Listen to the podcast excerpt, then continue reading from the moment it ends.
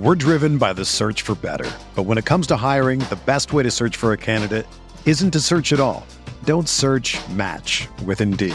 Indeed is your matching and hiring platform with over 350 million global monthly visitors, according to Indeed data, and a matching engine that helps you find quality candidates fast. Ditch the busy work. Use Indeed for scheduling, screening, and messaging so you can connect with candidates faster.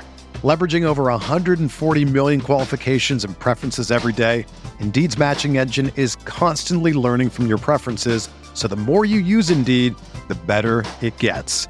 Join more than 3.5 million businesses worldwide that use Indeed to hire great talent fast. And listeners of this show will get a $75 sponsored job credit to get your jobs more visibility at Indeed.com slash BlueWire. Just go to Indeed.com slash BlueWire right now and support our show by saying that you heard about Indeed on this podcast. That's Indeed.com slash BlueWire. Terms and conditions apply. Need to hire? You need Indeed. This podcast episode is brought to you by Coors Light. These days, everything is go, go, go. It's nonstop hustle all the time. Work, friends, family expect you to be on 24 7. Well, sometimes you just need to reach for a Coors Light because it's made to chill. Coors Light is cold lagered, cold filtered, and cold packaged. It's as crisp and refreshing as the Colorado Rockies. It is literally made to chill. Coors Light is the one I choose when I need to unwind. So when you want to hit reset, reach for the beer that's made to chill. Get Coors Light in the new look delivered straight to your door with Drizzly or Instacart. Celebrate responsibly. Coors Brewing Company, Golden, Colorado. Welcome to the Arsenal Vision post-match podcast. Well, Perez has got the better of it, and he looks to get the better of Schmeichel,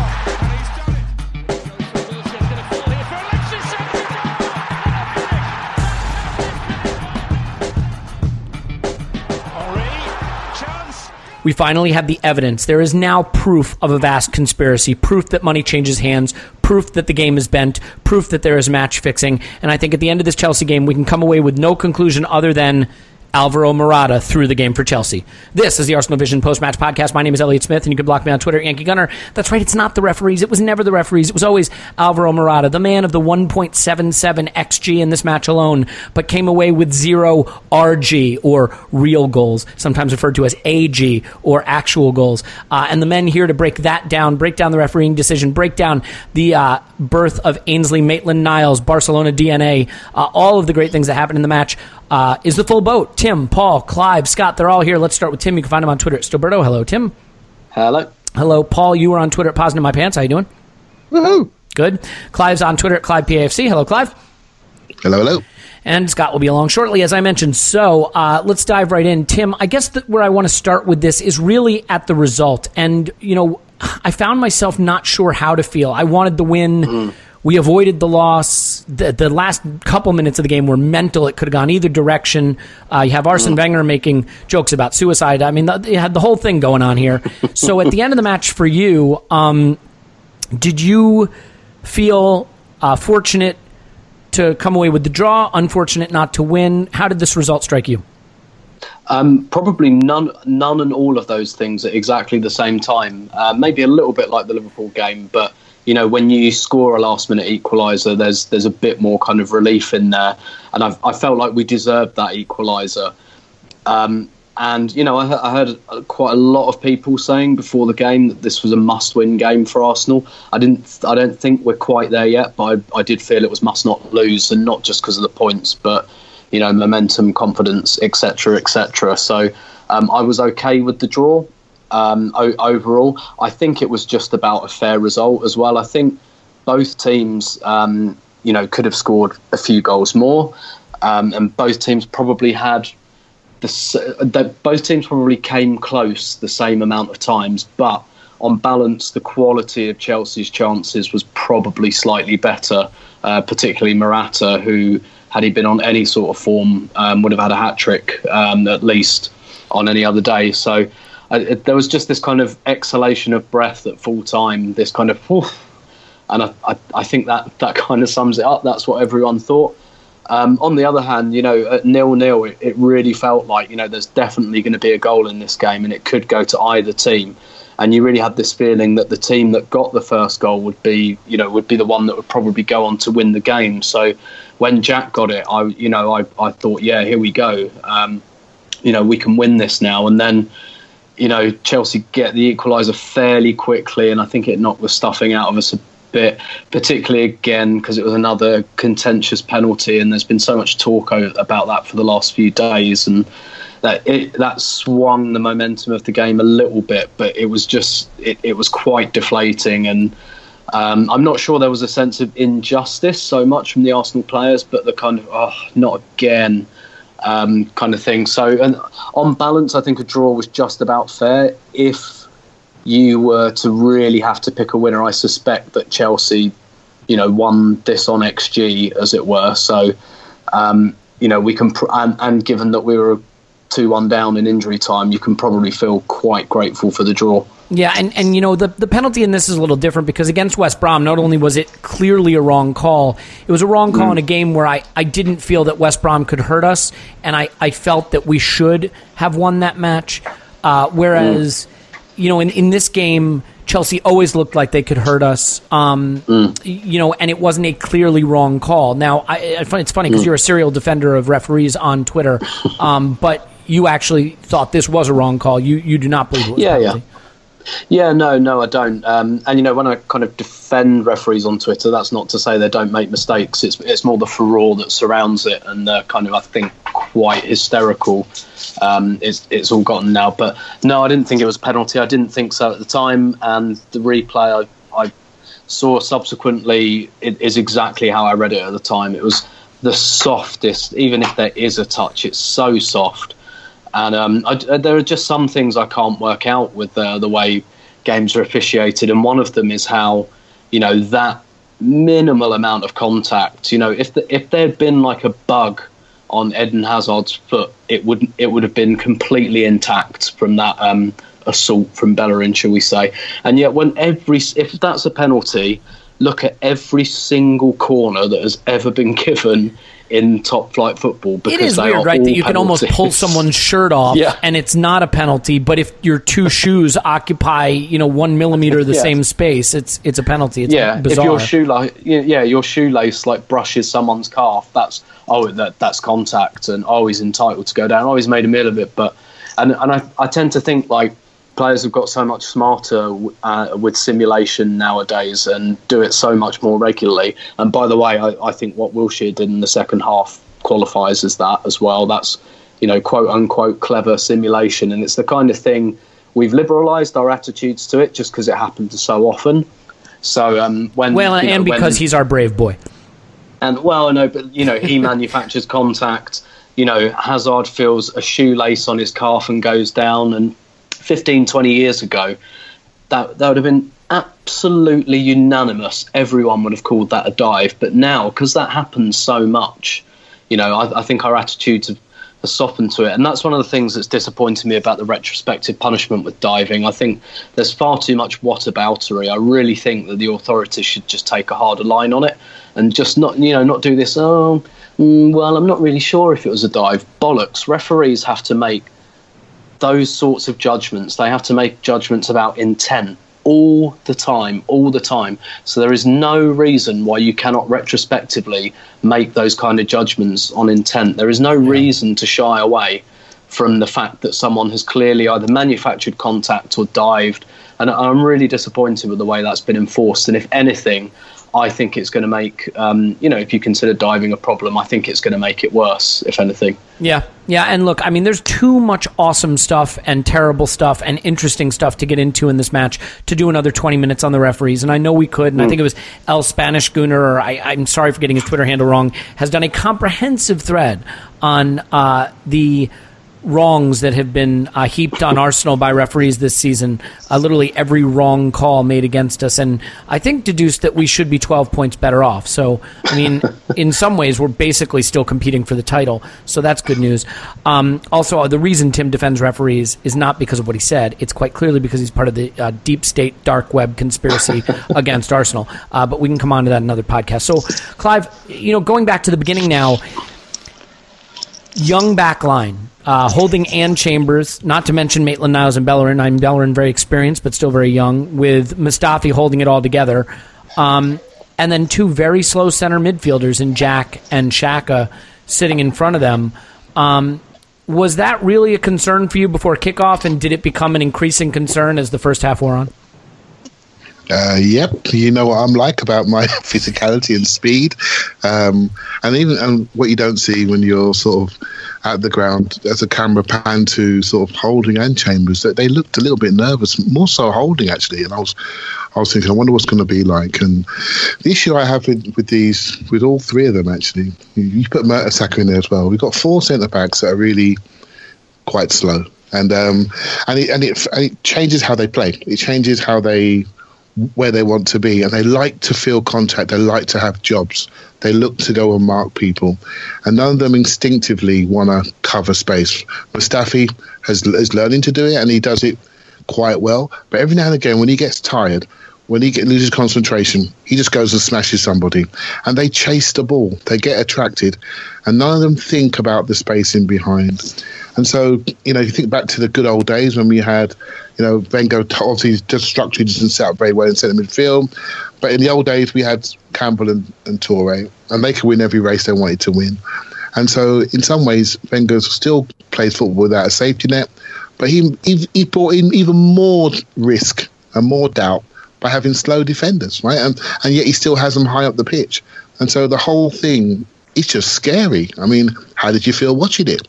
Did you feel terrified? I mean, it felt like every time they kicked the ball long, there was a chance Morata was going to be in, and you know, I mean, it's it's really worrying that you know, look, I, there are a lot of people, Clive, that that their defense of our defenders is it's the system, it's Arsene Wenger, it can make any center back look bad. But some of these guys don't know where to stand. And I realize the system puts them on an island and puts them at risk. Yeah. But you should still know. I mean, there is basic positional defending that's being that's being done wrong here, isn't there? It comes back to fear. It comes back to knowing what you have. So, if I take Holding for example, he's worked out that you know what, I'm not very quick. I've got to the way he runs, his feet are a little bit wide. He, runs like flat-footed. But I'll tell you what I'm going to be. I'm going to be very aggressive on the front foot. I'm going to smash everything. I'm going to be really proactive. I'm going to make sure that people don't come down my side. And when they do, they're going to get hurt. Right? That's what that's what he's taken on this year. And then you got Mustafi, who's a little bit more experience. Obviously, World Cup winners in his back pocket. He is a little bit more holistic in his play. Every now and again, as I say, he gets attracted. Then you got Chambers, and I think the worst thing that's ever happened to Chambers has been John Stones because he now thinks he's cool and relaxed. And he needs to he needs to work out what he is. He needs to be more aggressive. He needs to be sharper in all his movements because from the moment that game started, he looked like the weak link. And Hazard just said, I'll have some of you, son. You're looking a little bit worried. And and it took him 40 minutes to get a first challenge in. And by then, the whole stadium, um, I know my house, was completely scared beyond their own wits. It, it, it was like to, Silence of the Lambs, wasn't it, Clive? With, yeah, you uh, can see Hannibal. it coming. I mean, yeah, Hazard Paul, I, I always, Hannibal Lecter. I always say your eyes never lie. You never lie. How did you feel? Let, let me ask tell, you a question then. For, for that first chance where Morata gets completely cleaned through and and just mishits it wide. Is that yeah. Mustafi's fault for where he tries to set the line too high up, or is it Chambers' fault for not holding the line and and being a step behind it? I mean, it, so Chambers got killed for that, but it looked like Mustafi was also playing in the opposition half, and you can't play yeah. the offside trap in the opposition half. So basically, uh, Holding and Mustafi get both get attracted to the ball. Chambers is is wider to the right. The run goes diagonal across his face, and basically they run into a space behind. It comes back to jobs. Sending Mustafi should be deploying these guys like put pit bulls, saying you go, you go, and then anything you miss, I'll clean up. But Mustafi says sometimes, well, I fancy going. And then he just goes, and the other two have to react to him. And they may not be as experienced as a Koscielny to do that or a Monreal to do that.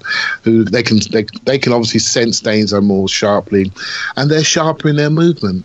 And so you left these two young guys. I didn't feel a communication connection between the three of them, and it, it, it, it was like it was just like watching uh, I call it Mertesacker bingo. I've used that phrase before. But basically, on the halfway line with three slow defenders, loads of green space behind, and Hazard and Morata saying, stick it in here. Um, Chelsea got a guy called Cesc Fabregas who can drop the ball on the sixpence. I mean, it's recipe for a disaster, really. And But we we just about got away there, but at what cost? Because I think a lot of Arsenal fans have. Well, I know I have. I've lost a bit of confidence in in Chambers, for example. Oh boy, it was, it a, rough, it, it was a rough day for him.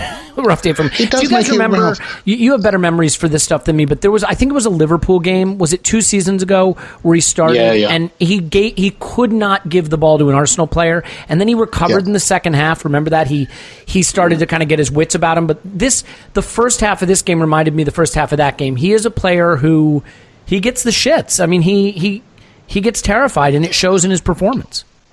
I, I think he struggles on duels. I mean, literally man strength. He hasn't got that strength in one on ones. Me, me neither, by the way. Do you remember when Mane, Mane just put him in his pocket? I mean, it's very Yeah. difficult to play Mane in your first game. He just ran him to death, ran him around the outside, come back inside, and stuck it in our net. I mean, it, this is an issue for him. And lots of people, lots of people want to give him time. But I do, I've said it before, I feel the three of them are very similar in profile. I see Holding trying to define himself into a, a Gary Cahill. Mustafi's defined. I think Chambers got to define himself. And I think, you know, if I'm the manager squad building, I would lose one of them to add a, a faster, taller, more dominant centre back into our, into our group. Yeah, it's funny. You look at how Chelsea did it. They had Cesc Fabregas, who, you know, was kind of tasked with destroying us with killer balls, but he can't run. So they put two athletes alongside him in Bakayoko and Kante, and said, "Don't worry, Cesc. These guys will run all over the pitch. You just play the killer ball. You you pick out the runs." Um, we had two slow-footed central midfielders who, you know, to be fair to them, also were playing, you know, their whatever it is, fifth game in 12 days, or, you know, pick a number, whatever it is at this point. So, Paul, you know, I think it was interesting. We did make a little tactical, nuanced tactical change. And, you know, for a manager who doesn't do tactics, Arsenal is doing a lot of tactics lately. And the one thing I'll give him credit for is I, I think it was very clever and I think it worked reasonably well in the first half, which is we seem to be playing a a three five two. Um, Ozil was playing deeper in midfield, and Alexis and Lacazette were playing more like a two in attack. Did you see it that way, and, and what do you think of it? Um, I didn't quite see it like that. In fact, I would have said. Uh, I mean, I know what you mean, uh, but Ozil so let, was let me stop you real quick Yeah. before before you, you do. Yeah. Did anyone else see it that way, or or am I making that up? No, I, mean, I a little saw it bit- that way. A little bit, yeah, yeah, yeah. Oh, I still think Sanchez was to the left a bit, but yeah, basically. Okay, all right. So, Pa- Pa- well, Paul, how did how did you see that that midfield setting up? I mean, what, what was the was Ozil's role deeper for you, or not really?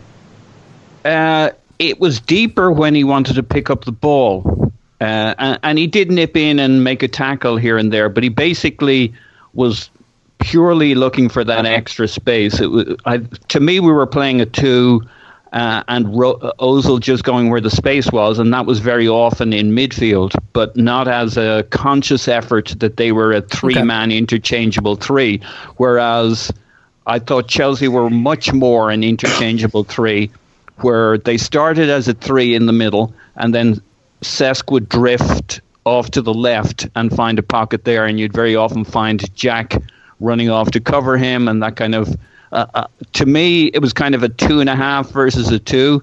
Um, Cesc was somewhere between the two roles, but it did give them uh, more coverage in the midfield, and I think that maybe made Jack and Xhaka look a bit more stretched than is fair. than, because they just had that was how Chelsea set up. That was the gamble. They played the three in midfield, but that basically kind of left Ozil in a lot of space, and he used it. And so in the end, we they kind of ran the game a little bit more, but we were more. To me, our chances were higher, higher quality in the build-up, not necessarily better chances when it came to the well, shot. yeah. When all you have to do is kick one ball over the top of us, and Yeah. we've got a guy running in alone. That's pretty easy.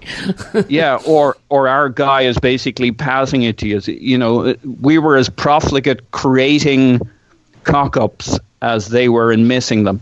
So I, I, so I think it's a subtle distinction, but I definitely think they were more of a three than we were in the midfield, and it did lo- make our our two look a bit stretched. I I might quibble a bit on Jack being slow-footed. He is not the quickest midfielder on the planet. Well, But what did you think that- of his first half? Because I, I look, I thought Jack actually grew into the game surprisingly, but the first Yeah. half for me, I was kind of shaking my head and saying maybe this is a game too far for him. He he had some really bad moments in the first half, and he looked like he was lacking the range to to get to the spots on the pitch he needed to be.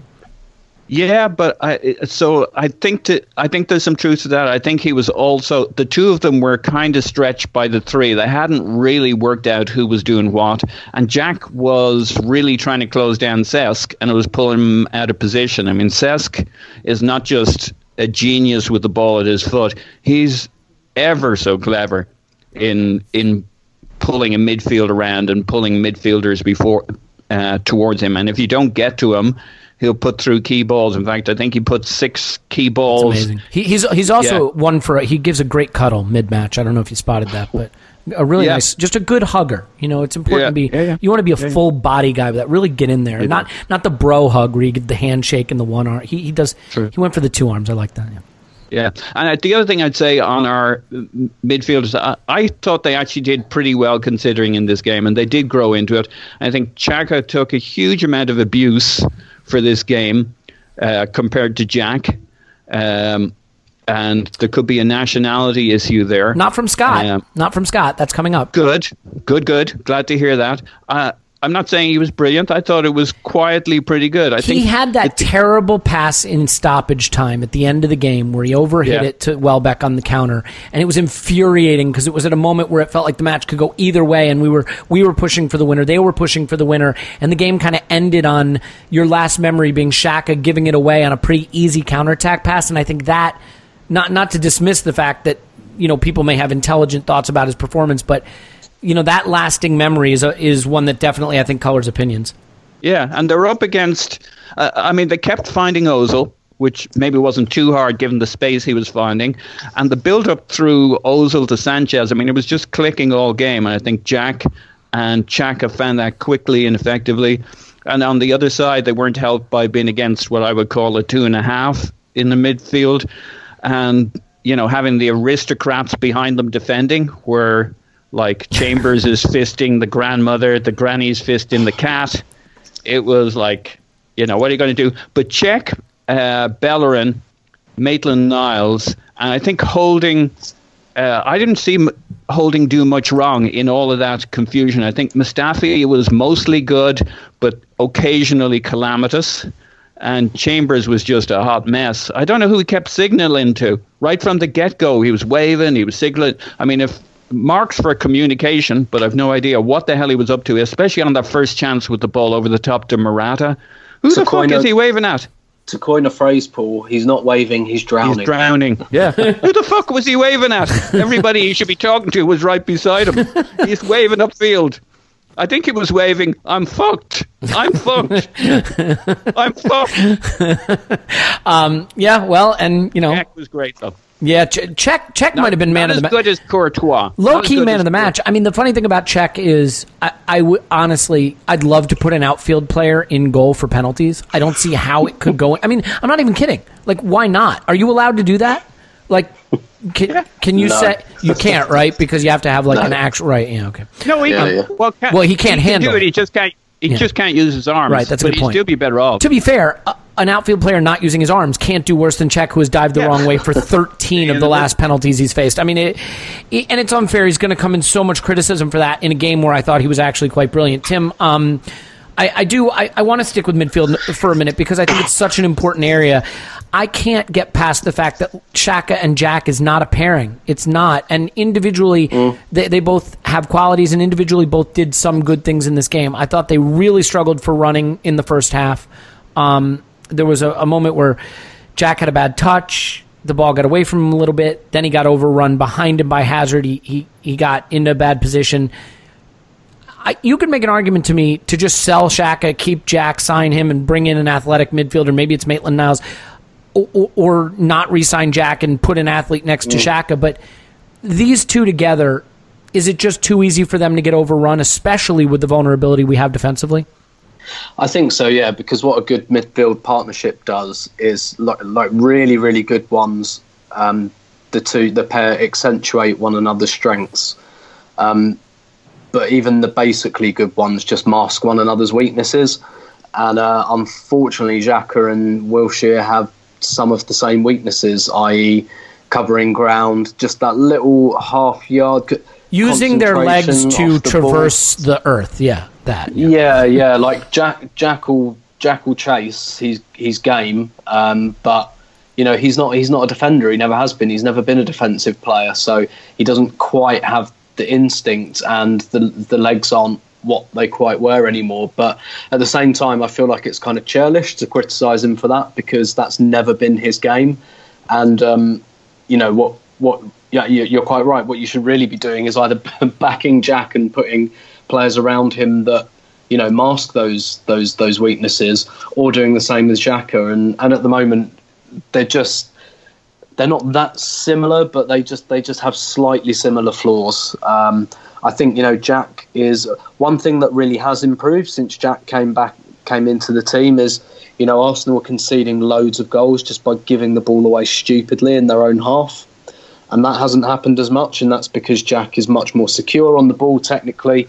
He's got that little take the ball on the half turn and and kind of transition from uh, defence into midfield from you know one phase of the game to the other. He's just a little bit smoother. Um, I'd add to that, the by the way, pass. the fact that he's playing closer to Xhaka means that Xhaka's not on an island yeah, yeah. trying to distribute under pressure as much. Yeah, yeah, quite, quite. But um, you know, Jack doesn't have you know the long pass that Xhaka has. You know, the instant change of play.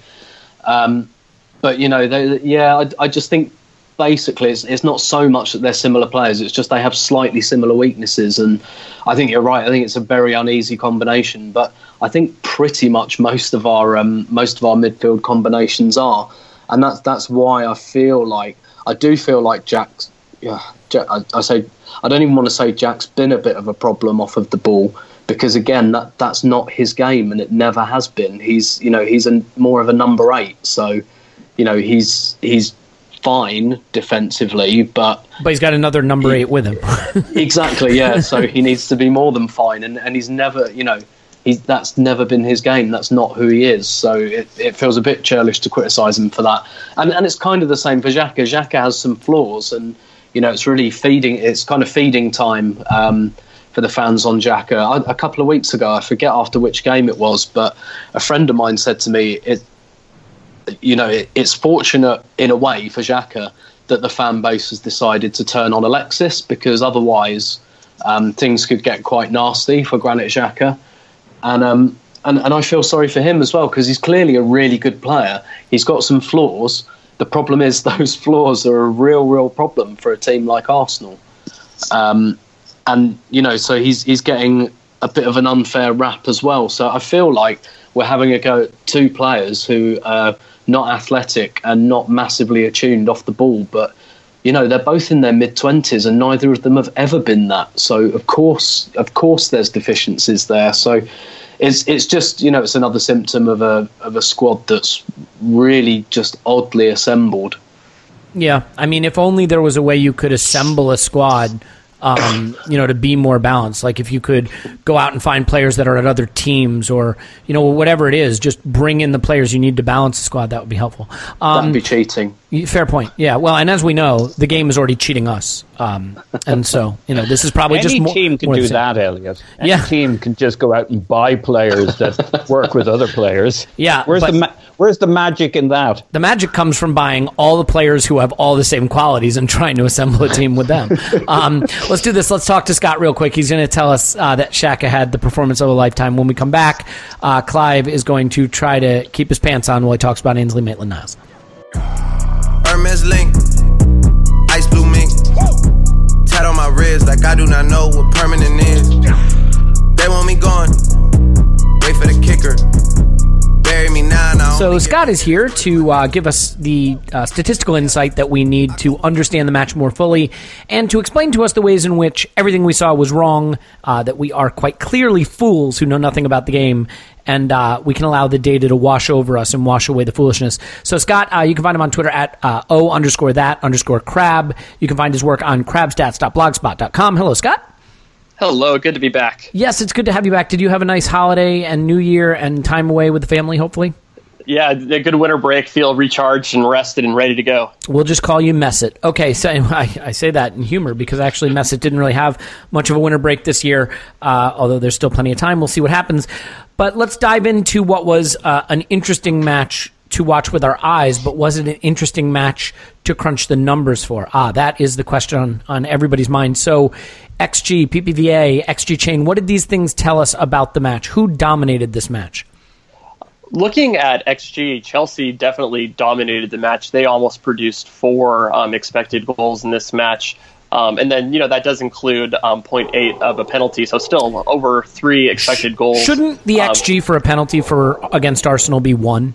it, it, practically should be, yeah, unless they absolutely can't even hit the target, because, I mean, you're basically shooting at an empty net. Yeah, I mean that that is right. Now, one thing I was kind of curious about. I mean, that's uh, a lot of expected goals produced by Chelsea. How much of that uh, fell to the wayward Alvaro Morata? So he had um, over half of that, 1.77, which is pretty crazy for one player to have. Um, but his three, and that's all in three shots too, which is even more crazy. Um, pretty much all three of them, I believe, were one on ones with the keeper, and I think he only got one of those actually on target, which is pretty bad. Um, and then if you actually looked at you know the shots on target, so yeah, um, Chelsea really dominated the total xG, uh, 3.9 to 1.2. But looking at the shots on target, which um, people always ask me this question is why is the the number higher or lower? Um, so this one actually looks at just the shots on target. So if it's obviously off target, it's zero. Um, but if it's on target, it's going to have a, a, different value than a regular xG. So you know, a shot on target from inside the center of the box um, would regular have a regular xG of about 0.9 but on a shot on target might be 0.15. So when we look at the shots on target XG, Arsenal had 2.5 compared to Chelsea's 2.52. So that one shows a, a lot closer match. Um, and then I've also been kind of, uh, you know, working on something called the total offensive value added. So that takes into account of everything. So it's based on the same kind of principles as my passing value added, but I'm looking at things like being able to actually carry the ball. So that looks at where a player receives the ball and where he ends the ball with. So looking at being able to run with the ball, dribbles, looking at then actually getting in the shot locations. When we look at that one, um, that one actually ended up basically tied again at 2.2 to 2.2. So this was a pretty even overall match. Um, one that the first half probably should have seen a goal from both teams, um, but those goals finally came in the second half. They did indeed, yeah. Um, and unfortunately, uh, they came in equal measure for Arsenal and Chelsea uh, in a game that we probably needed to win. Um, I think you would agree statistically that a draw here, while not fatal for top four, is making it look pretty bleak. Do you happen to have uh, your model up in front of you in terms of what our top four chances look like at the end of this round? I, I had it as uh, point two, uh, so twenty percent twenty percent. And does that factor in three points for Spurs today, or uh, at the time of recording, Spurs are getting ready to kick off, or may have just kicked off? I mean, they're playing West Ham. Assuming they win, will that twenty percent drop even further? Um, it probably will drop a little bit after their okay. win. Yeah. So I mean. We're, we're quickly drifting into the zone now of needing a miracle for this to, to happen. And uh, while it was an exciting game for the dreaded neutral, you know, three points was kind of a must. And failing to pick up three points against both Liverpool and Chelsea at home uh, not what we wanted to see over this period. Anyway, um, let's get into a couple individual performances quickly. One that I think is interesting. I was expecting you to bring the data to support uh, the conclusion most of us had that Granit Xhaka is an execrable uh, football player who should not be permitted on a pitch in an Arsenal shirt again. But in fact, that's not how you saw it. And so, uh, while I'm certainly curious to hear your opinion, I'd also love to know what data you have that suggests that maybe Granit Xhaka was not uh, committing atrocities against the game of football against Chelsea. Yeah, so I actually, when I watched the match, I thought that he had a, a pretty good game. Um, and then when I came in and looked at the stats, it was surprisingly good. Um, if you look at his passing numbers, um, you know, it's 86% overall, and only misplayed two passes um, in the final third, or I'm sorry, in the middle third or the defensive third. Um, so he was very tidy there, 96% overall passing in those areas. Um, and he actually even put in um, some pretty good defensive numbers. He had eight ball recoveries, leading Arsenal. Um, he was two of five in tackles, so Arsenal didn't tackle very well today, but he was one of the, the few that actually got more than one tackle. Um, he also even added in um, an interception. Um, he added a dribble, wasn't dispossessed at all. And then if you actually look at the actual passing numbers, so his passing value added uh, was third on the team. Um, and then he was um, 0.21 per 50 passes, which came in fourth on the team. So I know everybody really wants to to talk about Jack being having a good game, but if you actually compare the two, um, to me, Granit Xhaka actually comes out slightly ahead, although their numbers are very close. But I mean, a, a lot of people are going to be uh, kind of see Jack's goal and really push that ahead. But I mean, to me, uh, Jack in the role that he was asked to do really had a good game. Yeah, I mean that that's fair. And you know, the one thing I guess if I remember it maybe a little more accurately, that you'd have to be be kind enough to point out for Xhaka is that he was making some of those good line breaking passes that we haven't seen enough of this season, where he was getting the ball into Ozil. You know, in in the final third. I mean, I don't know if you have it in front of you, but do do you have passes into the final third? I'm kind of curious. Do. Yeah, did, did he was he making those passes? They might have been on the edge of the final third, but it did seem like he was finding Ozil a lot with those sort of intermediate value passes, as they call them. Yeah, so he was four of seven in um, passes into the final third. Okay. So he was our, I think, our, our fourth highest in attempts into the final third.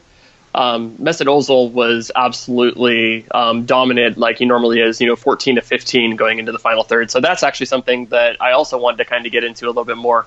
Um, is that the change of shape that Arsenal did have, um, going from that 3-4-3 to the more 3-5-2 uh, with Mesut dropping a lot deeper and Alexis pushing forward because you could definitely see uh, Mesut in that middle a lot more. And I, to me, that actually seemed to um, benefit Xhaka um, because there was a lot more options for him instead of having to basically do all of that by himself.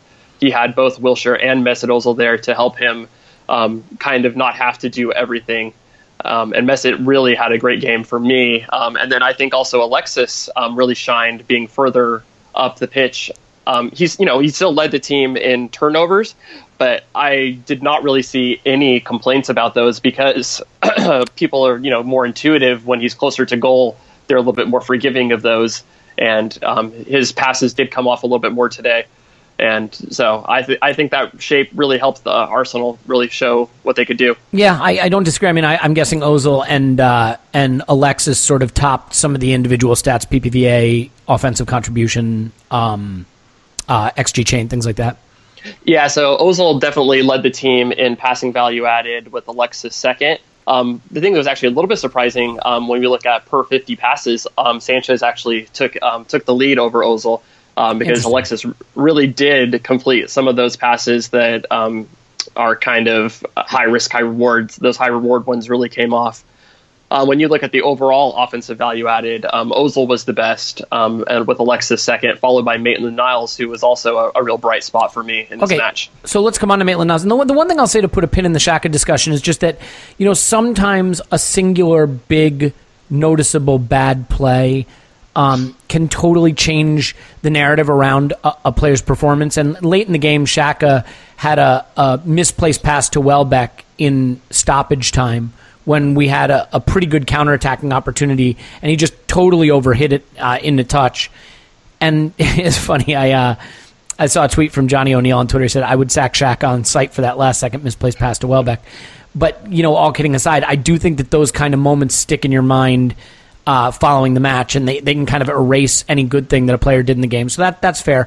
Um, so as far as Maitland Niles, you know, to sort of wrap this up, he's a player that I think people are falling in love with, and I was so impressed with his coolness and his calmness. But in terms of his contribution, it sounds like uh, the data p- picked up on on the performance as well. Yeah, so he was uh, one of the better passers um, on the day. So he was third on the team um, in overall um, passing. Uh, really just did well. Um, his XG chain um, wasn't that high, but see, I think that's one of the issues with XG chain because it really is dependent on getting a shot. And he had so many good times getting down into that danger zone um, on the on the side um, in that little wide part of the box where he was providing good width and then providing good balls. Some of the final balls just didn't quite come off, but to me, he had one of the the better days.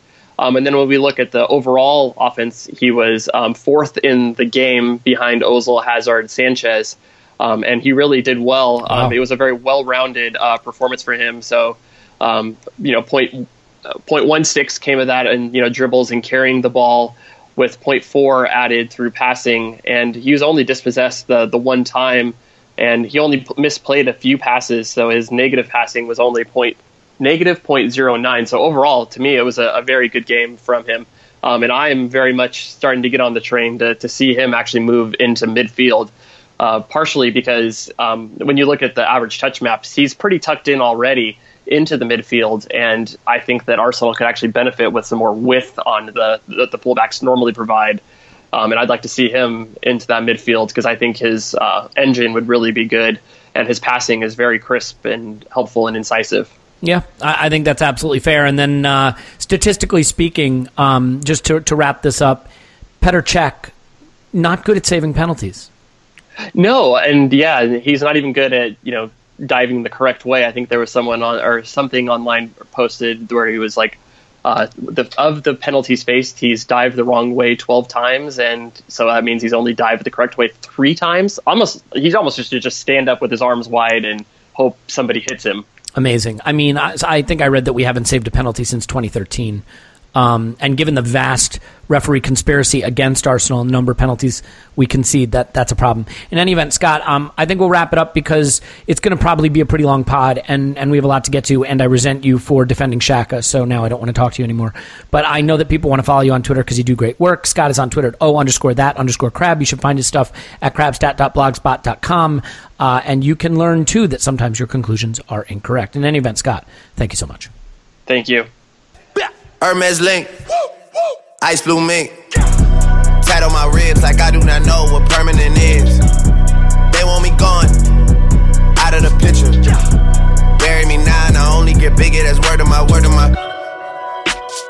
I'm so hot, yeah, I'm so right now. Okay, well, that gives us a little bit of context uh, with which to look at the match and uh, uh, certainly Granit Xhaka's performance, but also Ainsley Maitland-Niles. And, and Clive, uh, this is a player that Paul first alerted us to um, by telling us last year that he was the once and future king of Arsenal. He may, in fact, have been right. This was a remarkable performance. And, you know, you tend to go overboard when the young guy surprises you and performs well. For example, I thought Hector Bellerin had an equally sublime, superb performance in this match, but probably won't get as much praise because. Uh, we just know him, and we're kind of. Some people are fed up with him by now. But Maitland Niles was not just uh, exceptional in this match, but exceptionally composed. And I think the thing that shocked me about his performance, more than the the cool little dribbles and the nutmegs and the close control, was just his coolness, even in his own defensive third, to take a beat, to see the options, to make the the good pass, not just the hoofed clearance. Um, but all around, just a player that seems like he is ready to make the leap, quote unquote, um, in a game that drove me nuts in a lot of ways. He he's really the bright spot. Was he the biggest bright spot for you in this game? Yeah, he, he's not even surprising me that much anymore, to be honest. Um, I know, obviously, I'm interested in youth football, so I have been to a few academy games. I'm not like a an avid watcher, but I've been to a few because one of my nephews has been at Arsenal, so I can get to see them. And um, and basically, I've seen him play live. You know, uh, when one man, his dog is there, and he's just got. I've always felt he's just got a great physique about him, and I just think he looks very cool. Um, when he came into the Arsenal youth teams, I felt that he was jogging through those games. He was way beyond that level. Hence, he went to Ipswich and he started off well, fizzled out. And I thought he'd go out again. And um, and what we're seeing now is somebody that obviously is ready. And much like a lot of our youth players now, I think they're ready to cope as young men. But what do they do under the pressure of the big lights, live on TV versus Chelsea? And um, I always think players tell you about players. And Victor Moses, I felt we've done quite well against it. Oxlade-Chamberlain is a good matchup for Victor Moses. I think they're both quite strong, and he, and Oxlade-Chamberlain's done quite well against him. But Victor Moses just just couldn't do anything. He couldn't he couldn't run him. He and he just kept knocking the ball. He had a chance to go one on one, didn't fancy it because he knew he had no chance of beating him. One on one tackles, he's just there. He stands out. He doesn't go to ground. He had a one-on-one he's tackle against Hazard, didn't he? Was it was it Hazard where where he was isolated yeah. on the wing and he just took it right off him? Yeah, Wenger said about this. He's got his ability to steal the ball, and it is a skill in modern football. If you if you go to ground and you don't get it, it's a booking and he tackles standing up. He leans on people and he just nicks the ball away from them. And sometimes he nicks it, goes the other side. He's just a very clever defensive player. And we spoke about him before.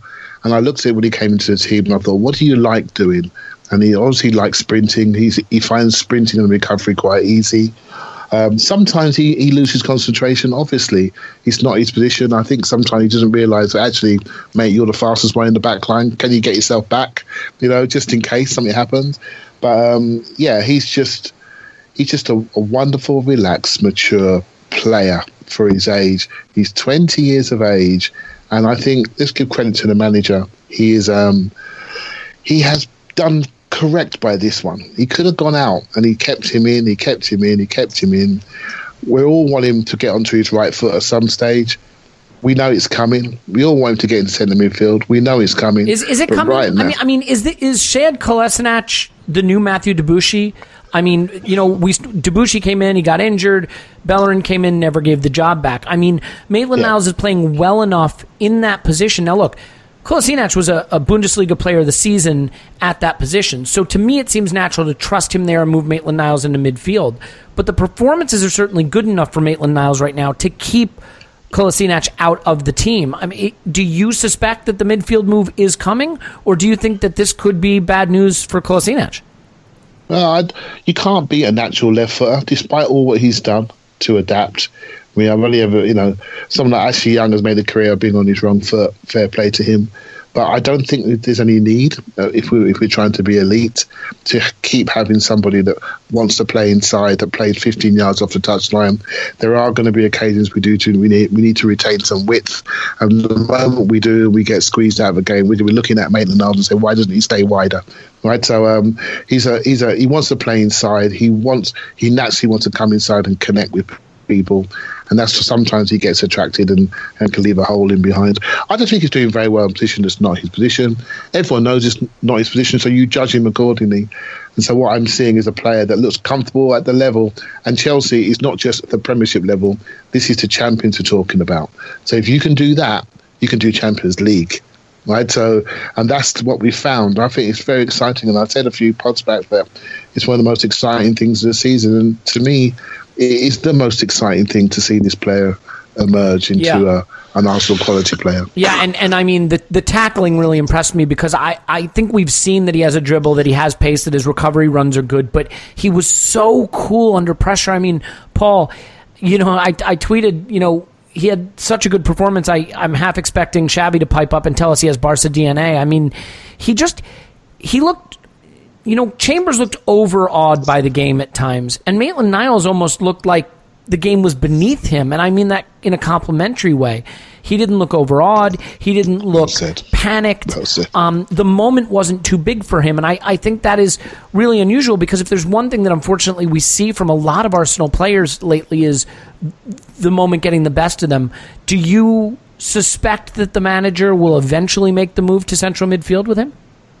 Well, I, I think Maitland Niles had to go at making the move himself in the game yesterday. There was like two or three occasions he kind of moved towards the midfield and stayed there and started interconnecting it. And you could see, he's what I really really like is the pace uh, of his passing in tight areas in the midfield. I mean, it's just kind of silky smooth uh, like a natural midfielder. You don't really see a lot of players with that kind of touch, which is what gives me the greatest hope when he gets to play there. Um, I I think most of this season will be a bit like this for him, uh, filling in for Kolasinac. I mean, I, I think the major issue with Kolasinac is there's some injury stuff going on there. I mean, obviously he's out at the moment, but he's just been out. Um, and I think he's struggling between niggles and form. Um, but I do expect him to come back strong into that position.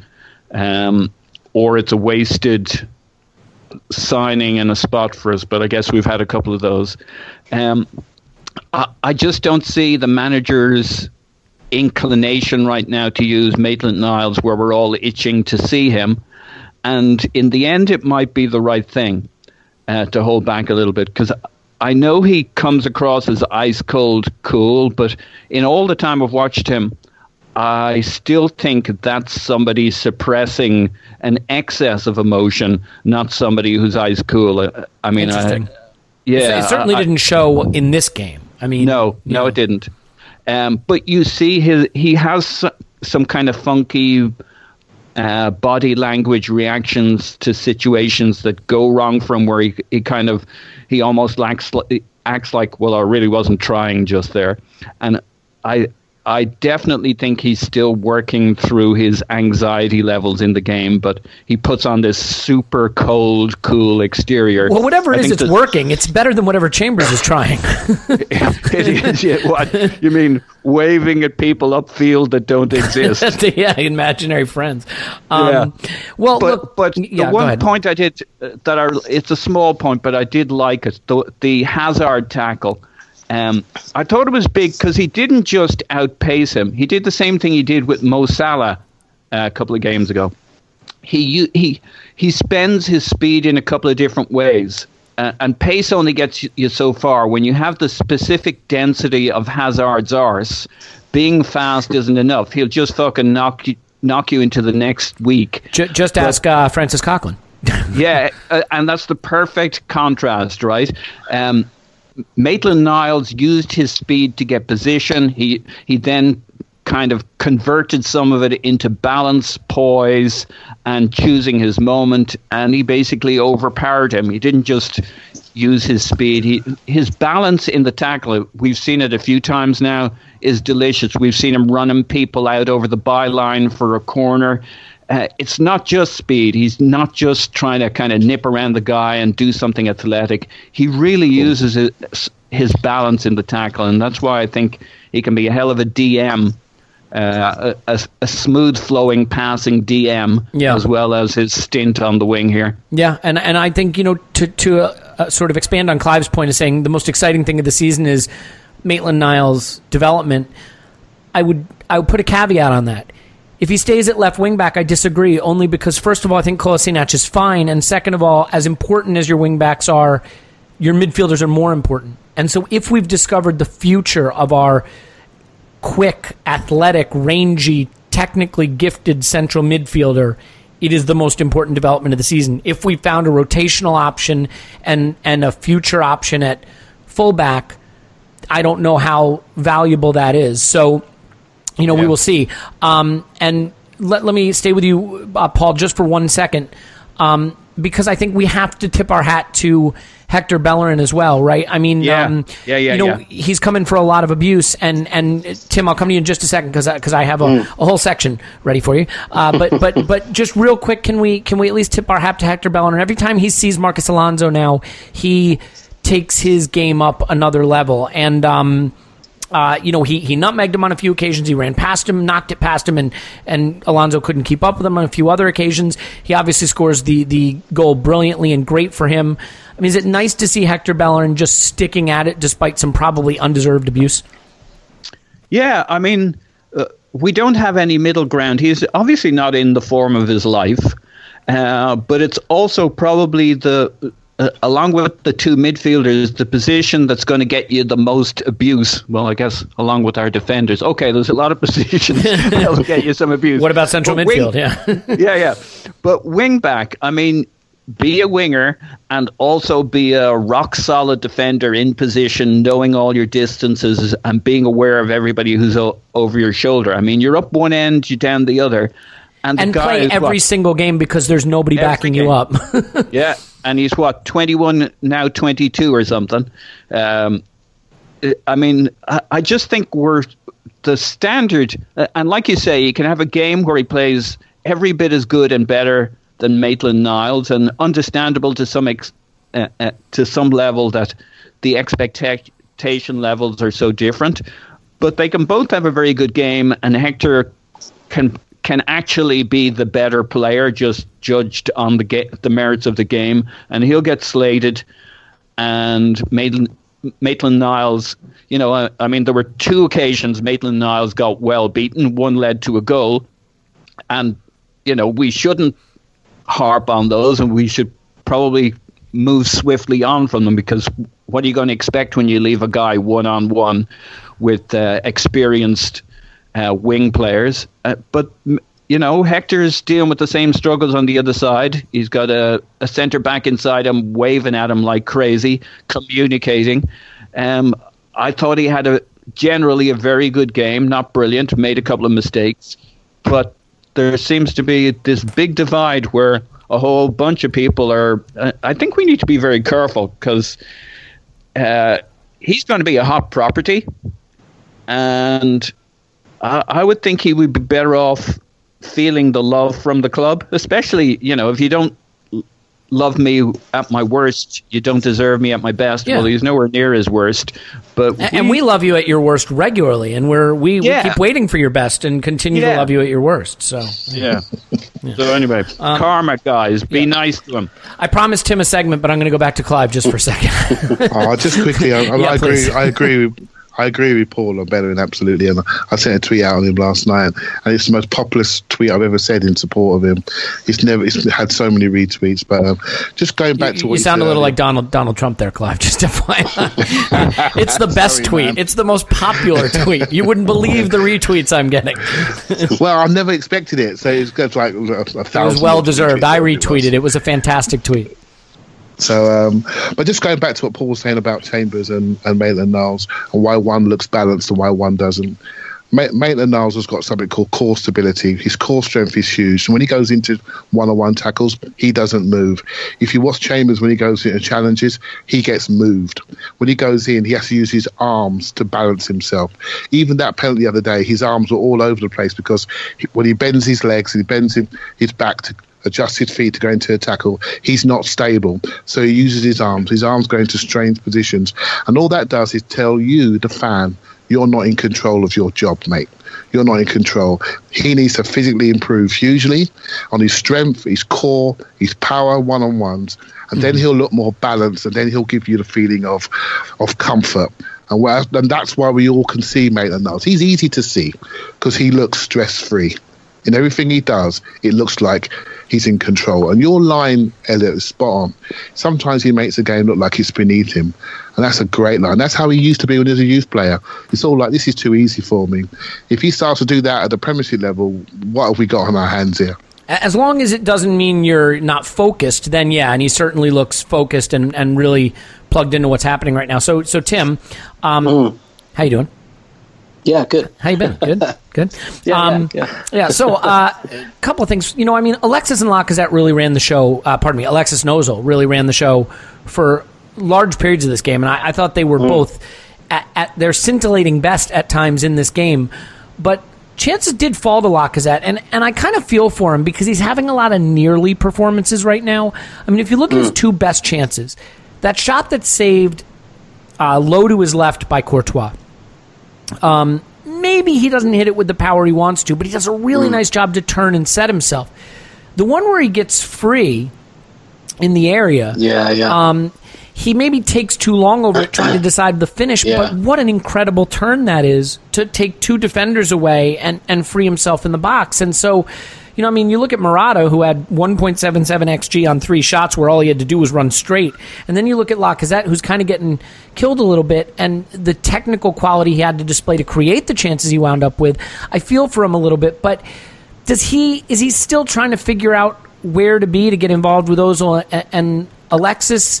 Um, is it is it time to maybe be a little critical of of how he's performing with you know, with those other two, or do you think he's just getting a little unlucky in terms of the the goals not going in right now? I I think he's getting there slowly. So a couple of weeks ago, I was more inclined to be slightly on the critical side, but with the caveat that you know he's just arrived, and you know, let, I've said this a few times. Let's not underestimate how big a move this is for him. He's been at Lyon his whole career. It's it's where he's from. So he's been in his back garden for you know the last kind of 12 years or so and now he's come to Arsenal. He's come to the Premier League. Big expectation. You know, there's this real like football. We've gone even further, even further into the fating of individuals and you know fetishization of the transfer market. So when Arsenal sign Lacazette in the same summer that United signed Lukaku and Chelsea signed Morata, when there's those three you know, really big striker signings. And you see it on Twitter all the time. It's like top trumps. Everyone's just comparing them all the time. It's just Lukaku hasn't scored for six games and Lacazette's done this. And then it's, oh, if, if, um, if Lukaku was doing what Lacazette does at the moment, you know, people are so obsessed with individuals that there's, a lot, there's a lot of pressure on him there. And I, I think, I think largely he's doing well. I think, um, because this will go out on Friday, and so by the time it's out, you'll have all already read it. Um, I kind of made a case for, which I've hinted at on this podcast, for bringing Theo Walcott in um, to the team. Partly because I think he'd get a bit more out of Bellerin, but largely because I think he'd get a bit more out of Lacazette because it's first of all, it, it's not a massive coincidence that um, since Ramsey came out, Lacazette hasn't scored because he doesn't have that extra runner going beyond him at the moment and occupying defenders. But what is a really, really positive development for me is that he's making his own chances out of nothing. We've seen it a few times in the last um, couple of weeks, and it hasn't quite gone in. But you can see he's he's twisting, he's turning, he's finding space. Um, he's got that link play. I, I, think he's doing it really well, actually, and it's probably not the job he's quite used to.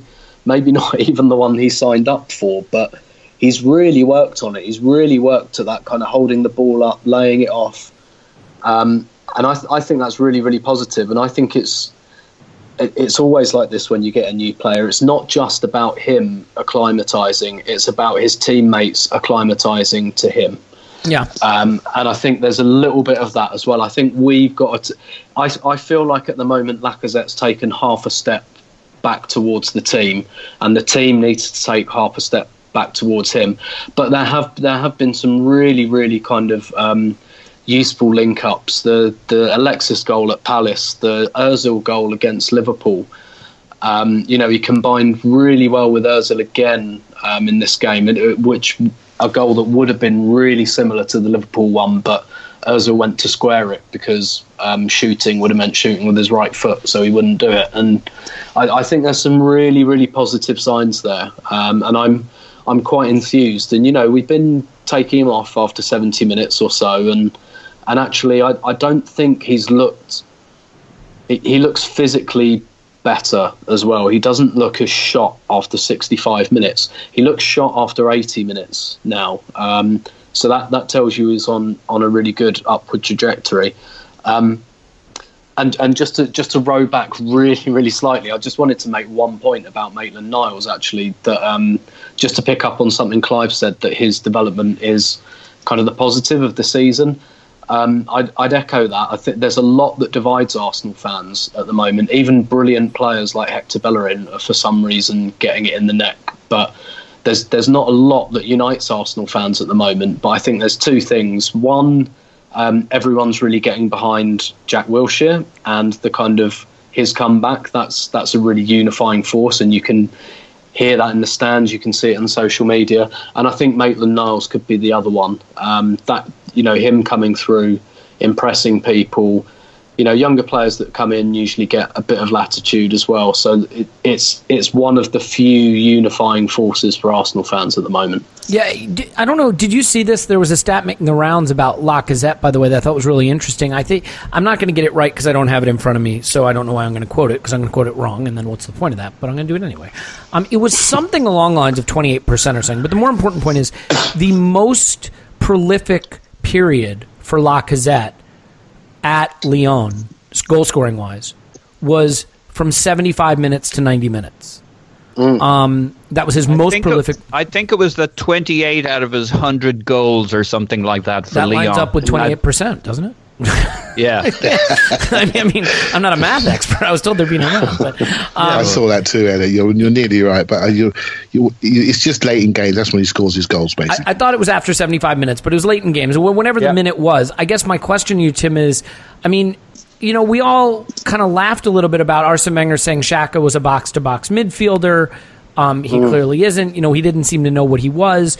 Mesut Ozil arrives and plays 90 minutes every game after really only being a you know 60 70 minute player at Real yeah. Madrid and here comes Lacazette who he refuses to play beyond the 70 minute mark and that was his most prolific period of the match is the end of matches at Lyon I mean do you wonder if if there's something going on there or if the manager doesn't understand what he has and that maybe he's misjudged his physicality. I mean, I think we've all agreed at times that Lacazette sometimes looks like looks like his race is run.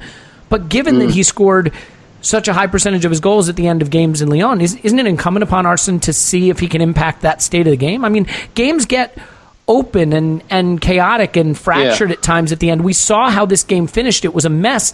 And, you know, with all due respect to Danny Welbeck, had Lacazette been on in that period of the game, it might have been different.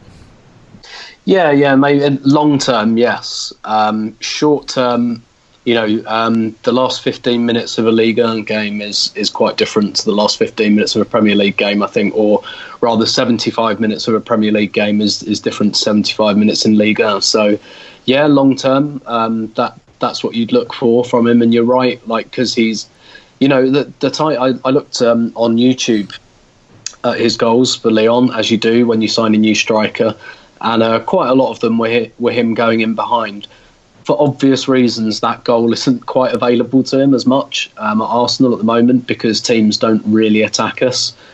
Um, so that that kind of almost like Jamie Vardy esque kind of power running one on one and then lashing it past the keeper. Um, and and obviously he, can't do that at Arsenal as much, which was why I was always a little bit dubious about signing Jamie Vardy. But uh, well, amongst other reasons. But um, yeah, but but long term, you'd you'd really look to get that out of him. Um, particularly as you say, because games can become a bit more stretched, and particularly if we're if we're like leading one 0 um, with ten minutes to go, and the other team has to come out, um, that's perhaps when we could really use him, you know, to kill a game off as well. So yes, long term, but short term, I I understand why he's managed Lacazette the way he has. Uh, he's getting Lacazette working very hard off the ball in a far more intense league, um, and he I think he wants to ease him in. But I'd say let's look at what's happening at the end of the season before we make any big judgments on that.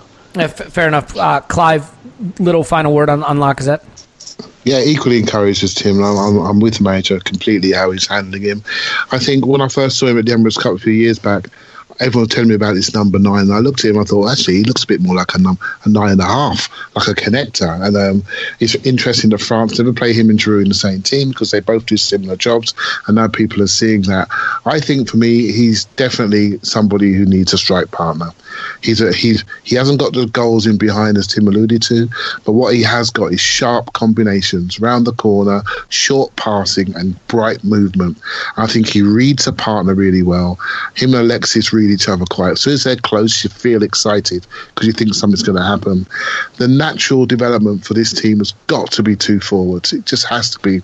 We've got this guy. He hasn't got the physicality right now to be a lone striker like Giroud has. Alexis could barely do it, but he made it work with Theo alongside him being the muscle man and and Welbeck being near him and the Iwobi being near him. So he made it work. Lacazette, if he could get him another strike partner, I think he could explode next year. And I think we just got to wait for him until he adapts physically into the game. And once he does, I think we're going to have a player. Yeah. I mean, obviously, will have sold him this summer so Nketiah can make his development. But you know, whatever, it's all cool. Um, yeah, I, look, I, I, think I would like to see him get chances to finish games. I, you know, I, I just think, especially when you consider how much and uh, you know confidence gets thrown around too much, but confidence helps with strikers. Strikers get on hot runs of form. I, I just think given it how prolific he was in, in the final parts of games for Lyon, at least give him a chance. Um, Giroud's out right now anyway, and you wind up bringing on Danny, who's in terrible form.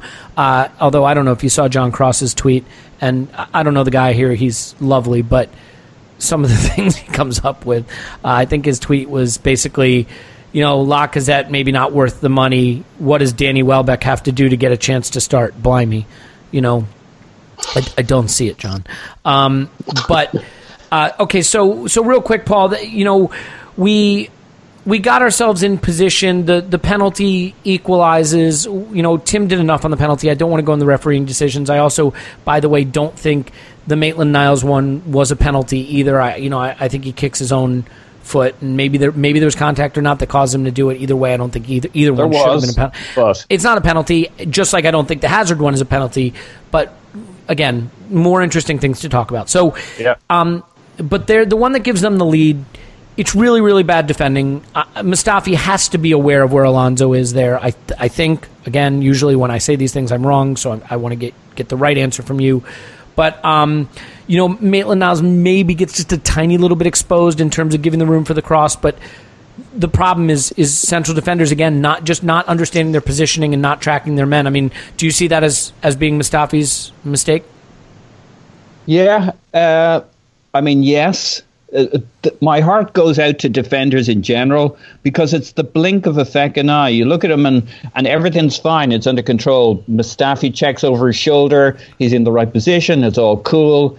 Then he needs to quickly scan one more time, but right doesn't at that he just instant, need to be playing closer to that front post a little bit? I mean, isn't he? Isn't he Well- standing in the wrong place? Why is he standing in the middle of the goal? Well, but remember, Maitland Niles has his man covered. There's a moment where you think, oh, yeah, he's got this. Uh, then he kind of falls behind the pace a little bit, and before he knows it, the, the situation has changed. So I'm not saying it's not Mustafi's fault. I'm just saying I yeah, feel I don't know. Them. I'm by, by the way, I wasn't saying that like I know. I'm asking. I mean, isn't the right Uh, position for him to take up there just a little bit more I towards see- the, yeah. the the near post? Yeah.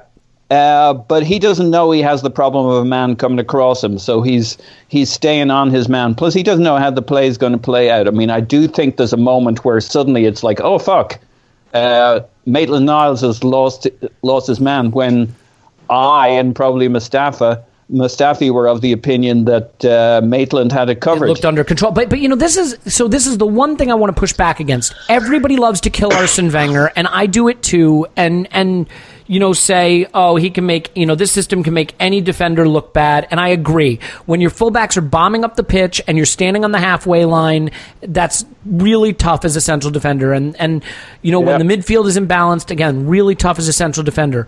But standing in the wrong place too deep in your own box, not tracking runs. I mean, that's not Yeah. the system. That's basic defending. And you know, I, I'm Yeah, I'm you not- you kind of made this point earlier, and I agreed with it even th- even more in that context, um, because I mean we made calamitous mistakes. The, most of Morata's opportunities were things that a good three at the back shouldn't do, and when you look at the three they had, uh, you know, I, I fucking hate Cal, but but he's kind of proved himself um, i at some level. I mean, it's just the look of him. I, I want to punch his shorts. You know what I mean with his big, stupid feckin' shorts and the way he bounces and he hops around the place. But he's actually overall quite good.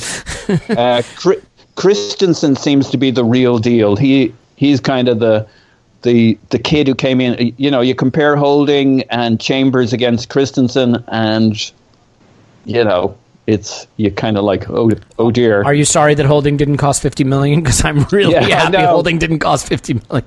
that that quote keeps coming up all the time. But uh, to be fair, I still think Holding is a, a he was the guy who came out with this with some real credit. Of the three center backs, he did best. Yes. yeah, yeah. But I actually thought it was pretty good. Anyway, um, so but I agree with you. I mean, th- this was a day in which I would say the mistakes were individual mistakes. Now. Uh, they're never devoid of the system and the people around them and blah blah blah and the fact you know training and blah. But man, we dropped some clangers individually. if in the Mustafi is area. the future of our, you know, if he is the anchor of our defense for the future as Koscielny starts to be phased out and Mertesacker is gone, and whether it's Chambers and Holding or Holding in another guy or Chambers and another guy, whatever it winds up being, he Yeah. has to be better technically as a defender. And the excuse that it's not his fault, it's the system, it's Arsene Wenger, isn't going to work. He dives in too much, in my opinion. He is positionally not fantastic. Look, he is phenomenal on the ball. And I think that is a quality in modern football that big clubs need. You need to be able to play out from the back. You need to have line breaking center backs. I love that he can do that. But you have to be able to defend. You know, You I- do. I, am Uh, sorry. he definitely has some excuses in this game, though, because he's got like it's a different lineup one more time. What the hell happened? So we score the equalizer, Paul, and we'll, we'll come on to that with Clive in a moment. But what the hell happened? Like it reminded me of the Monaco game in, in, Yeah, a way. yeah, yeah, I mean, yeah. That why are we I trying to so think of the goal, yeah. incapable? Of, I mean, I don't know if you were watching on, on. Well, I know you were watching on TV, Paul. I, you know, for those of you listening who are watching on TV, they didn't even get back to the live action fast enough for us to see how they got in on goal. But like, What the how fuck? how is it that we are capable of being so unaware of what's going on? You know why it's like the Monaco game? Because when you watch it on the TV, you're missing the bit that leads up to "Holy fuck!" There's a guy running at our goal. Yeah. You know, they're they're still showing replays, T- a bit Tim, of do you- did you see it? I mean, how how did they wind up in on goal? what the fuck? To- for those of us who had to watch it on TV, I well, all I can tell you, I was I was absolutely furious as it unfolded, and uh, like my a friend I go with, who is you know not given to fits of temper at football grounds anymore because he's been going for fifty odd years and has seen it all before. But even here, like one of his bugbears is Arsenal not working hard enough to get back. Um, and we, we see it a lot from where we are. We, you know, whenever a team breaks on us, he'll always be like one, two, three, four, jogging, walking, and uh, obviously in the tension of the moment, that that becomes a little bit more explosive. But I, you know, I, I, I think I'd only just finished celebrating the equaliser, so the adrenaline was still. so had going. the players. You're the problem. You're the problem, Tim. I was, but I, I wasn't. I wasn't like going, go on, go for them. At first, actually, we were complaining about when Chelsea scored they spun out that celebration for fucking endlessly. It went on for minutes. And we, we were actually quite aggrieved there was only four minutes stoppage time because that Chelsea celebration went, well, not so much the celebration, but how long it took them to get back. They spun the fuck out of that. Whereas Arsenal went and grabbed the ball and put it on the centre circle. And we were all a bit like, is that what we want to be doing? And um, yeah, I, I was absolutely furious because we had five guys up front but we weren't even attacking. That was the thing. We didn't even. It's not even like we went on the attack and overcommitted. We didn't have the ball, but everyone was just standing up front. And yeah, I was I was absolutely furious, and we got away with that big time. Yeah, it's and, and it's it's also another massive misjudgment by Chambers, who misjudges the bounce of the ball. Um, Mustafi, who's the centre half and they're short for, you'd think would be covering around the back, is nowhere to be seen, and it's it's just a massive mess. Yeah, yeah. Um, so I mean, just, just Paul, do you want to just finish on sort of like the the defensive deficiencies and and kind of you know Mustafi Chambers Holding? I mean, it is. Are we just still looking for individuals who can defend. I mean, is it is it as simple as that? Yeah, I mean, I like to think there's still a hell of a player there with Mustafi with the right players around him. I mean, you look at our three against their three in terms of consistency and experience, and you know, allowing for con- Christensen being a little bit of a freak here. Um, and, and their two wing backs in terms of experience. I mean, they definitely had the more experienced back five uh, pretty damn experienced mi- midfield three. So you would expect them to be the more secure, but man, oh man. And then the number of changes uh, and lineup changes and configuration changes we've had, and uh, you know, Holding on the right, Holding on the left, yeah, um, etc. Someone it, stop listening a, to music, whoever you are. Clive, I'm going to yeah, blame you. You do it. it. It, it's just a recipe for for uh, exposing any vulnerabilities there. So I'm hoping Mustafi is still a player there for his yeah. holding good. Chambers, oh my lordy. I've always thought he's, I, I, think you can find many pods in which I've expressed a little bit of concern about his uh, mental ruggedness. You can, um, look, composure did not change my mind. Maybe more than any physical asset, composure is so important as a central defender, right? Just being able to be calm and composed and read a moment and not panic and he just doesn't have it. So I, you know, I mean, I don't know. Maybe that just develops later. We'll see. Uh, Clive, the the two moments, you know, of the match for us that you know got us the result. There was the Bellerin goal. We've kind of touched on it already, but the the Wilshere goal was such such a momentous moment for us, and obviously the penalty poured a little cold water on it, but I, I, don't know that I would say that Jack Wilshere was having the best game, and I, I think that this looked one too many games for him. But him getting a goal was was such a big moment. I mean, how special was that for you? And I, I mean, I don't know that he had the best game, but you know, how much did you enjoy seeing him pop up and score what we hoped at the time would be the winner? Yeah, I'm with you on this. I, I was tweeting all through the game is this one game too many? He's he's struggling. He he looked stiff at the start, and I, and I thought he was I thought he was leggy, and and when he gets leggy, he starts to dive into tackles, and he did a couple of he got booked, and that reminded me of the old Jack, right? It reminded me of somebody just throwing himself around because he's on the stretch, and um, he got his goal, and it was a great goal, good for him, right? He smashed it out the goal, and um, great, he went in, and I was pleased for him, right? Because that's the level of game he's going to get judged in. But of all the recent games, if I'm being honest, I thought he fought really hard in this game not to have a six out of ten. He had a six and a half, seven out of ten with the goal. And again, that's another reason why I like him, is because he's got the ability to fight for his game. And while he's fighting for his game, he's still helping the team, he's still helping the structure of the team. The whole partnership's not ideal. Some of the things he does are not ideal. The balance is not perfect. We all sort of know that. But he sort of made it work and he sort of challenged Chelsea in a technical way, in a running way. He got fouls. He was spiky. He wasn't perfect, but he just did enough to cause them a problem. And then that those are the games with your manager, you're thinking, those are the games that build trust and that when you build trust with your manager, you get selected. So from his perspective, that's a really successful night.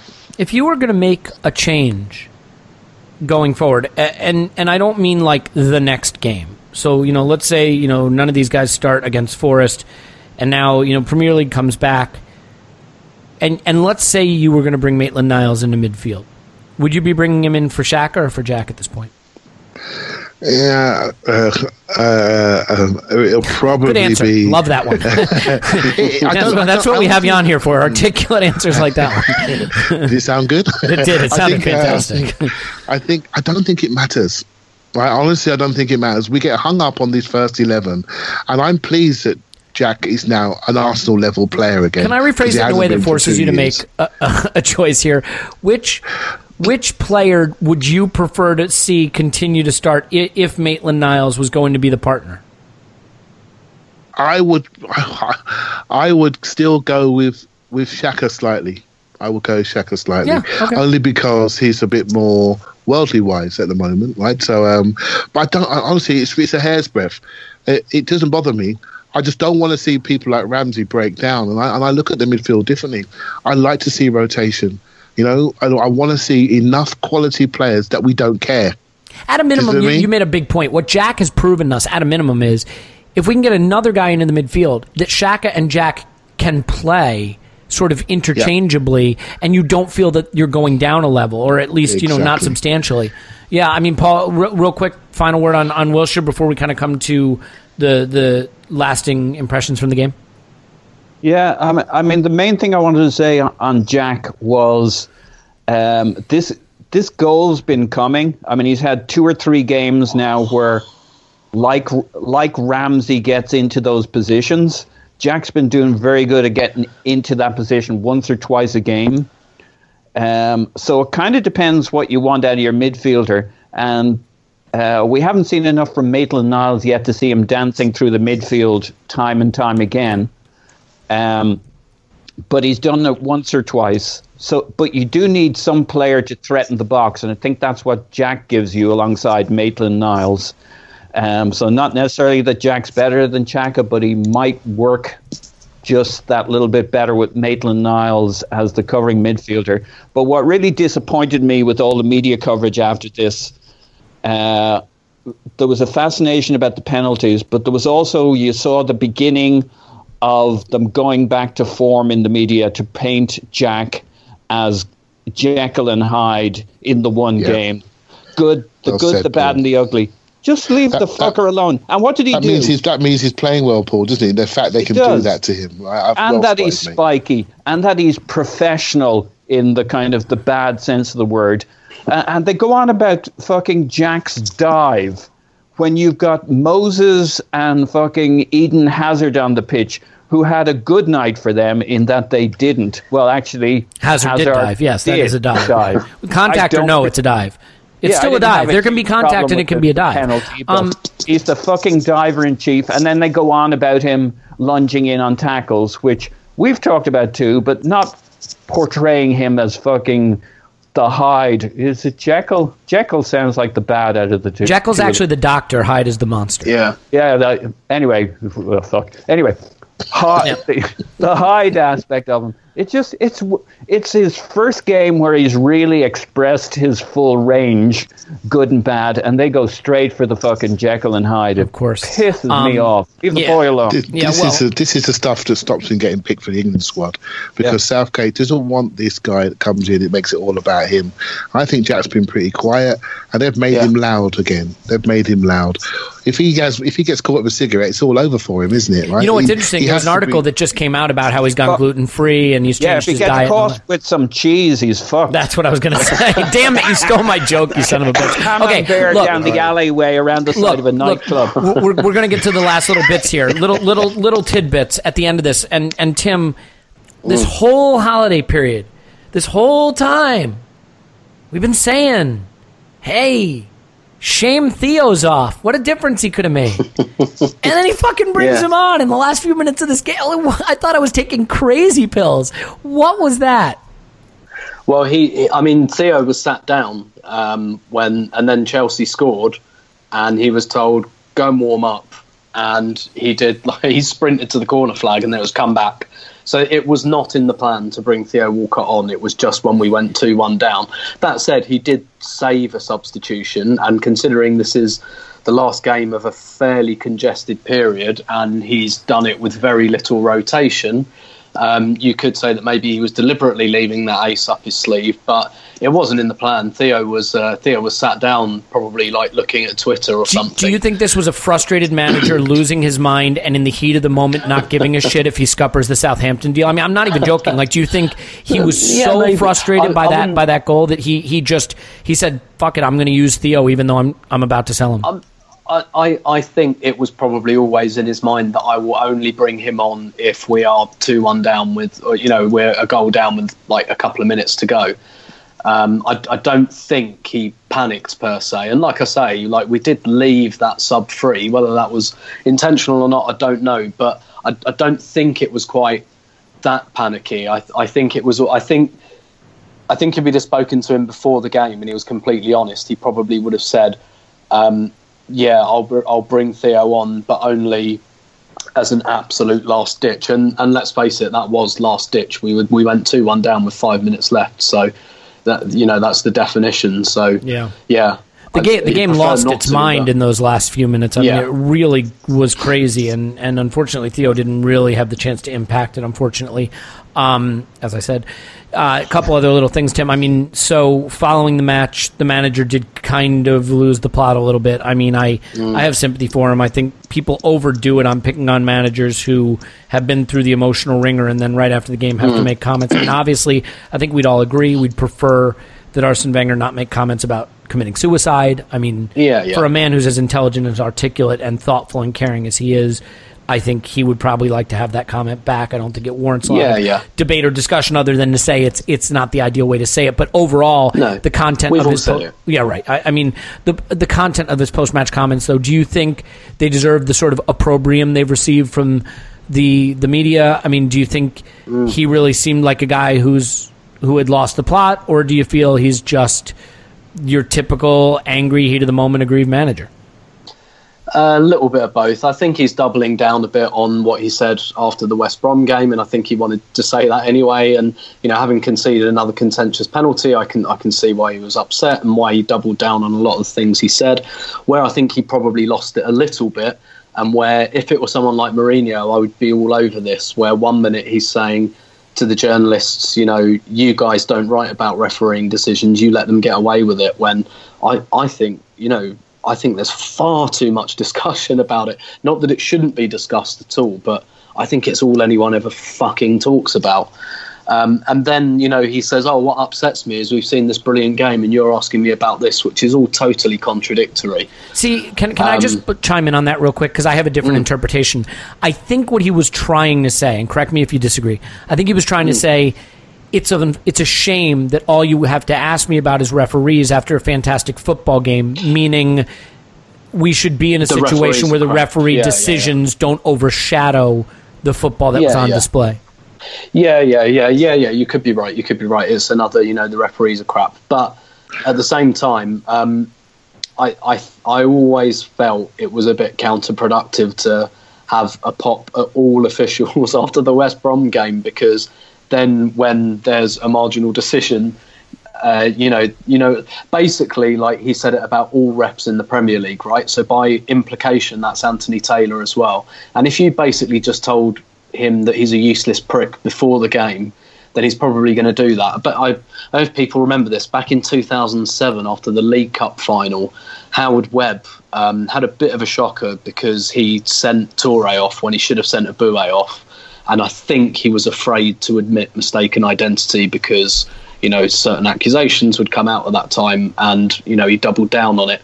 And I think Arsene Wenger called him a coward um, for that. And then in the next game, we went to Blackburn, and Freddie Ljungberg was absolutely wiped out in the penalty area, and we didn't get it. And that that really felt like, you know, the referee kind of saying, "I'm sticking up for my mate there." And you know, maybe I'm completely wrong about this because I'm not in the referee's head, but I, I always felt it's a it's a dangerous thing to do. It's a dangerous thing to do to take on the referees, rightly or wrongly, whether you think the PGMOL is insular and protective and etc. etc. It's it's still a it's it's um it's fraught with difficulty. Put it that way. So it's, I, I it's think tough, it's all right? a bit counterproductive. You can make the argument that putting the pressure on the referees makes it so that the next time there's a close call, they say, "Oh, these guys have been getting screwed Yeah, yeah. lately. I can't make it." Or to your point, you know what? Fuck this guy. He thinks we're all incompetent. I'm I'm gonna Yeah. call another one against him. I I I think to your point, the safest and best thing is just not to be discussing it. Now, I do fully acknowledge that if I were Arsene Wenger, I would have you know eight by ten portraits of every screenshot, and I'd have Yeah, El, yeah. El Spanish Gunner's Twitter timeline, you know, uh, in my post match press conference. So I get it. Clive, you have you have a theory about Wenger's post match comments? Yeah, a couple of theories really. I think um, on the referee side, if you look at the management, basically he's been there 21 years. He's got a track record with the referees, the referees, assessors. He's got a lot of track record of shouting at them, swearing at them, more than anybody else. All the other top six managers are, are new, they're loved, they're fresh. There's lots of rotation in management, so they haven't got a track record that Wenger has. I think it stands against him on occasion. And on the interview afterwards, I think um, Henri was quite critical of the Geoff Shreeves interview, where Shreeves tried to goad Wenger into a response for UK viewers anyway. Um, he was trying to goad him on the referee bit, and Wenger tried not to get hooked into it. He, he got hooked into it. Henri then slaughtered him for not talking about the game. It's quite interesting. In the post match press conference, he then spoke about to people, why don't you talk about the game?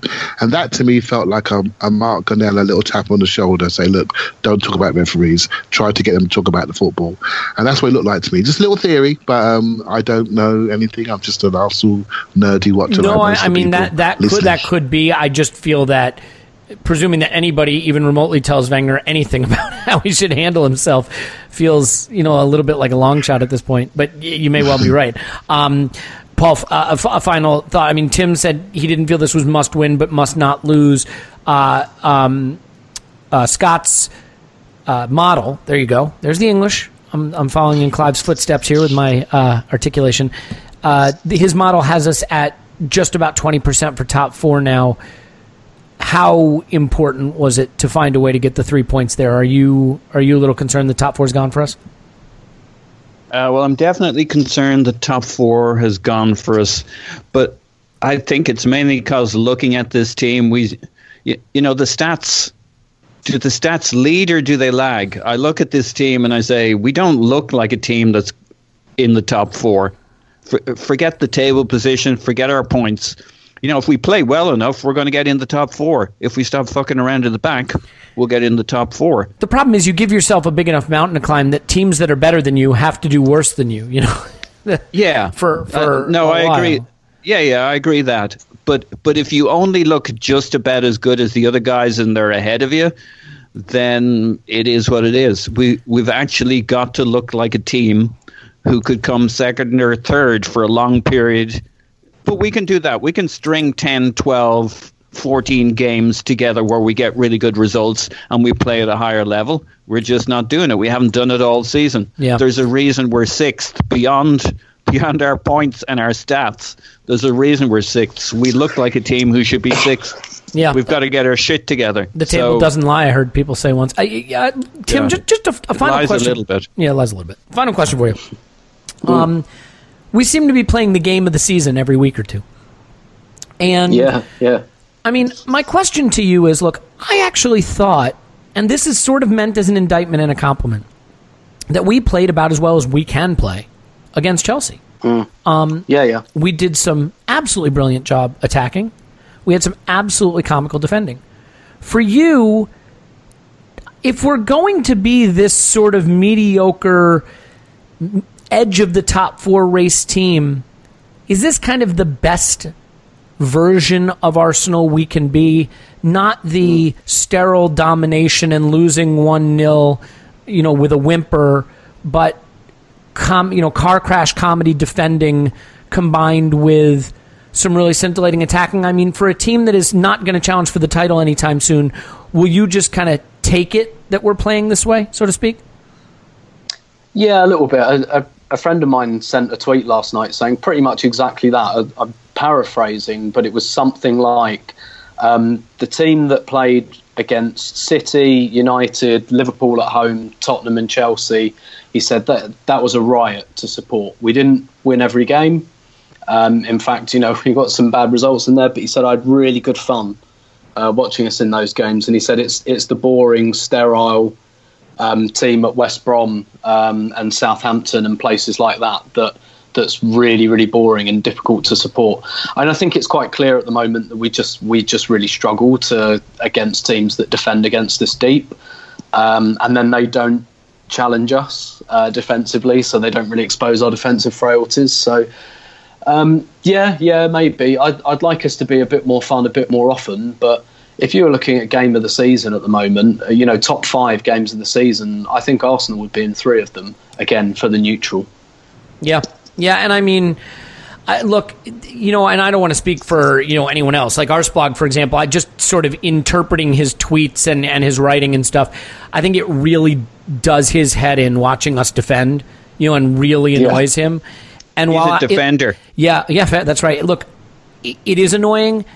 I just kind of expect it, and so I guess as long as we play some swashbuckling, attacking football, I can almost shake my head and laugh at some of the defending we do because I just kind of expect it from us. But I enjoy seeing us play some some exciting attacking football. At least, I mean, the Liverpool game. People want to analogize that, but I think that's different because for 45 minutes against Liverpool, we were as bad as we've been in years. That's not acceptable. I don't think we were bad at any point in this game except for some bad defending. Uh, if that makes sense, if you guys follow what I'm saying there. Mm-hmm. So, yeah, yeah. Um, as we have been wrapping up this recording, Son just scored from about 30 yards out to equalize for Spurs, so we will see what happens there. But with any luck, West Ham can hold on for a point. Um, but obviously, Spurs are going to get seven penalties awarded to them uh, in the final seven minutes here. So, in any event, we'll see what happens. It is. Um, oh, sorry, just yeah. missed. Yeah, okay. Uh, look, it has been a pleasure discussing the game with you. There were probably a lot of things we could have come to, but, you know, we're not going to push past the hour and a half mark, he says, as we have pushed past the hour and a half mark. In any event, Tim's on Twitter at Stillberto. Thanks, Tim. My pleasure, as always. Uh, yes, and uh, Clive's on Twitter at ClivePFC. Thanks, Clive. Thank you very much. Uh, Paul's on Twitter at Positive My Pants. Thanks, Paz. Woohoo! Thanks to Scott once again for coming back on and and uh, rejoining the podcast. We'll come back with some kind of pod after the Forest game. Uh, who knows? Maybe a little breather from the Premier League will be a nice change, and it'll be interesting to see which players get in. I mean, you got guys like Chambers and Holding and Maitland Niles now, who you know are kind of needed in the first team, so it could be a very very young side for Forest, which could be could make it kind of fun. We'll see. In any event, uh, my name is Elliot Smith. You can block me on Twitter, Yankee Gunner. Please give us a five star review and write nasty things about any or all of us in the uh, comments underneath that review. Um, but until next time, uh, enjoy the football. Uh, hope you're doing well, and we will talk to you after Arsenal 10, Forest No.